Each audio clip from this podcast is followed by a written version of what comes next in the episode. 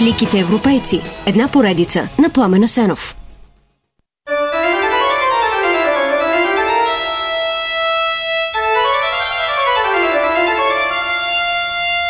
В годината 1776 започва истинския път на Гоя като велик художник, макар и с нещо не толкова велико като творби.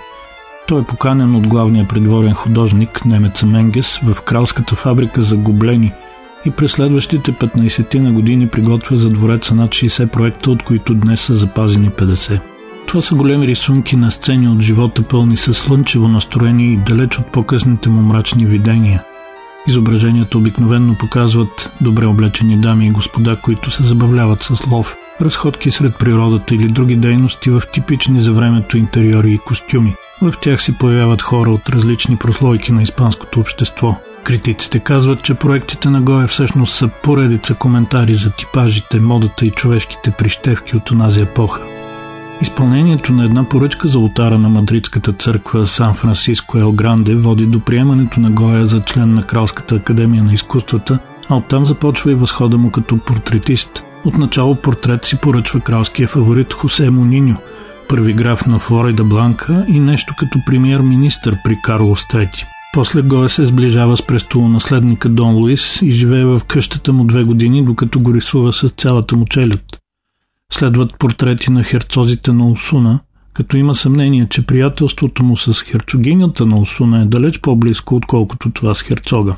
И така висшето мадридско общество изведнъж е обзето от Гоемания. Краля, разбира се, не остава назад и скоро Гоя е назначен за кралски художник, възходящото развитие по дворцовата стълба му носи много пари и възможности да се забавлява. Той има широко поле за изяви в сферата на забавлението, защото е чревоугодник, любител на хубавото вино, а в писмо до приятел се хвали с новата си карета, така както днес някой би се похвалил с новото си Порше. Но всичкото отгоре известността, добавена към характерното му поведение на мачо, води до там, че в краката на Гоя са вече и жените на цялата испанска аристокрация. Както деликатно се изразява един биограф, вместо той да ги гони, те го търсят, за да получат от него всичко. Ако не всичко, което искат, то поне всичко, което могат.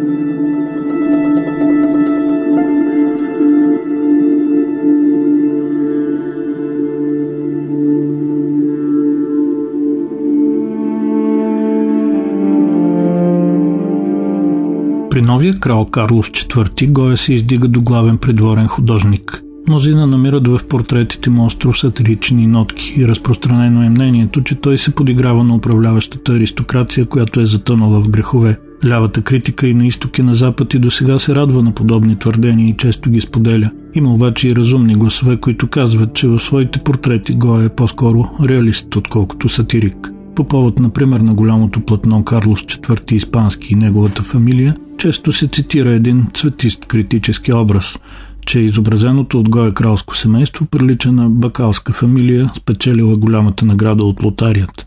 Разума обаче припомня, да, точно този крал и кралица едва ли някога биха спечелили конкурс за красота, но в случая те просто не са разкрасени, а са нарисувани правдиво. И още нещо разумно. Краля и кралицата може да са грозни, но не са глупави. Така че Гоя надали би могъл години наред да им се подиграва открито, а те да продължават да го харесват, да го отрупват с привилегии и да му плащат щедри хонорари. Да, във века на просвещението, при това с крал, който минава за реформатор и дори за своеобразен либерал, вероятно таланта може да си позволи кое-що, но не всичко. Не е открита подигравка. Така че призива ми е да не си измисляме несъществуващи бунтове на гениите срещу статуквото. Както впрочем и да внимаваме с любовта на гениите към съществуващите бунтове, защото пато се им подвежда, както става ясно от развитието в живота на художника през следващите години. Сам Гоя, както и много други либерални испанци, отначало симпатизира, например, на Френската революция. Дори след като Наполеон завладява Испания и слага на трона големия си брат Жозеф, Гоя, заедно с още 300 благородни фамилии, без особени притеснения се заклева във вярност и запазва поста си на придворен художник. и запазва поста си дори когато се води тъй наречената полуостровна война от 1808 до 1814 година. Обаче отрезвяването идва, щом художника с очите си вижда ужасите на войната, сътворени както от испанските гирилюси, т.е. партизани, които се бият за независимост срещу французите, така и от френските революционни войници, ужесточили сърцата си срещу бунтуващите се испанци. Ужасите на войната, точно така е озаглавен един от кошмарните графични цикли на Франциско Гоя, в който главни герои са смъртта и разрушението.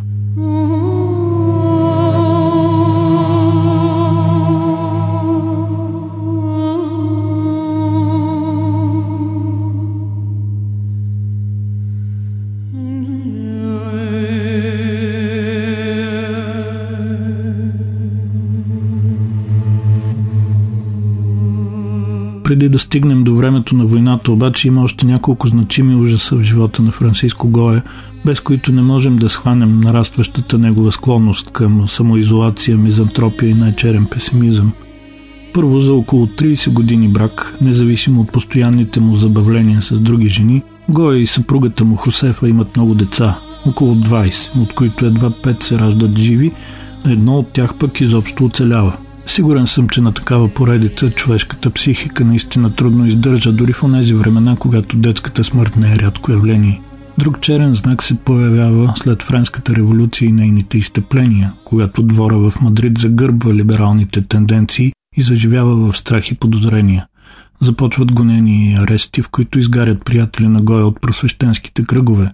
Самия той, макар да не е пряко засегнат, през 1790 все пак е изпратен във Валенсия да подиша малко морски въздух. Сравнително бързо обаче страховете на двора се разсеиват, поне до някъде, а в настъпилото облегчение се възстановяват поръчките както за гоблени, така и за портрети. Но съвсем скоро го е застигнат и от нова беда, която вече наистина с бързи стъпки го отвежда към тъмната страна. В края на 1792 художника е в Севиля и започва да страда от главоболи, виене на свят, шум в ушите, проблеми с зрението и пареза на дясната ръка. След това се появяват депресии, халюцинации, делириум и силна загуба на тегло. Гоя е на смъртно легло и пише за състоянието си на своя приятел Себастиан Мартинес от Кадис – Онзи му отговаря, че е нищо чудно вина за това да има неговата пока кабеса, малка глава, с което намеква за възможността причината да е венерическо заболяване, резултат от е, хаотичния му сексуален живот. Така или иначе, въпреки че в следващите месеци до някъде се възстановява, Гоя остава напълно глух. До края на дните си страда от силни депресии и вече се заглежда не само в сладките плодове, но и в горчивите корени на живота.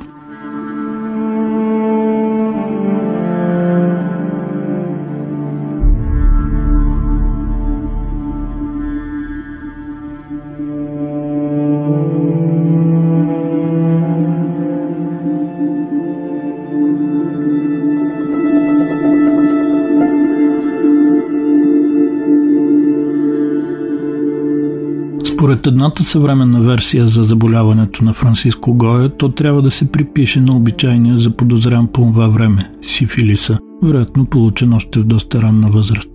Към това задължително се добавя, че обичайното дългосрочно лечение на проблема с живак също допринася за разбитите нерви. Само, че оказва се, сифилиса не може да обясни всички описани симптоми едновременно.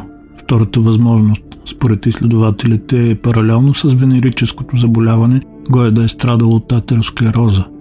Обсъжда се също възможността проблемите да идват от хронично отравяне с олово. По това време големи количества олово се съдържат в пигментите, от които художниците сами си правят боите, особено отровни са бялото и жълтото заради техния минерален происход. Така или иначе, след 46-та си година Гоя живее с тежки физически и психически проблеми. Обаче пък, тъй като е изключително силен характер, той успява да се справи и да доживее до 82. Предполага се, че някъде през 1793 вече след като се възстановява от този първи най-тежък удар на болестта, Гоя се запознава с херцогиня Алба, жената, която, както смятат мнозина, е героиня в две от най-прочутите му платна – Голата маха и Облечената маха.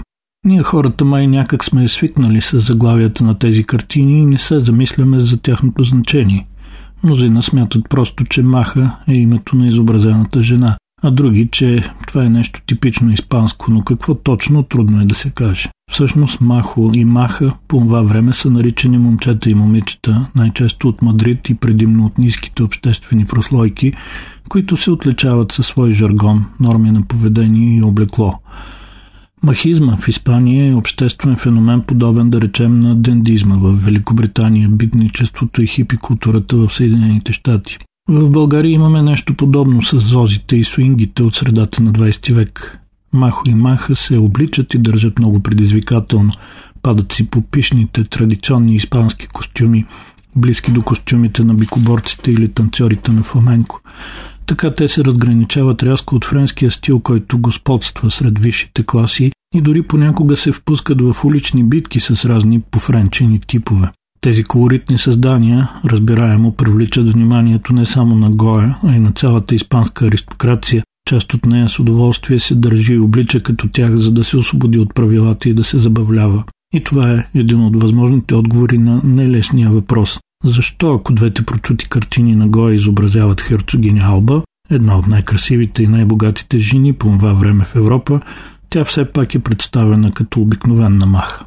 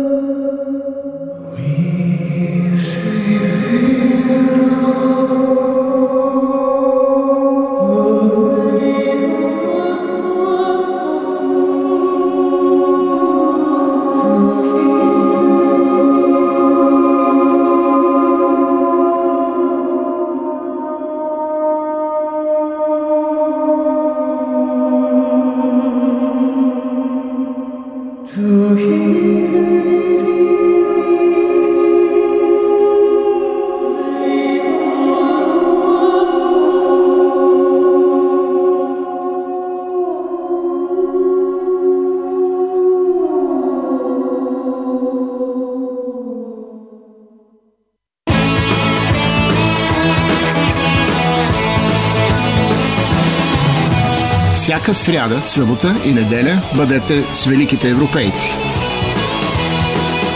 Великите европейци. Една поредица на Пламена Сенов.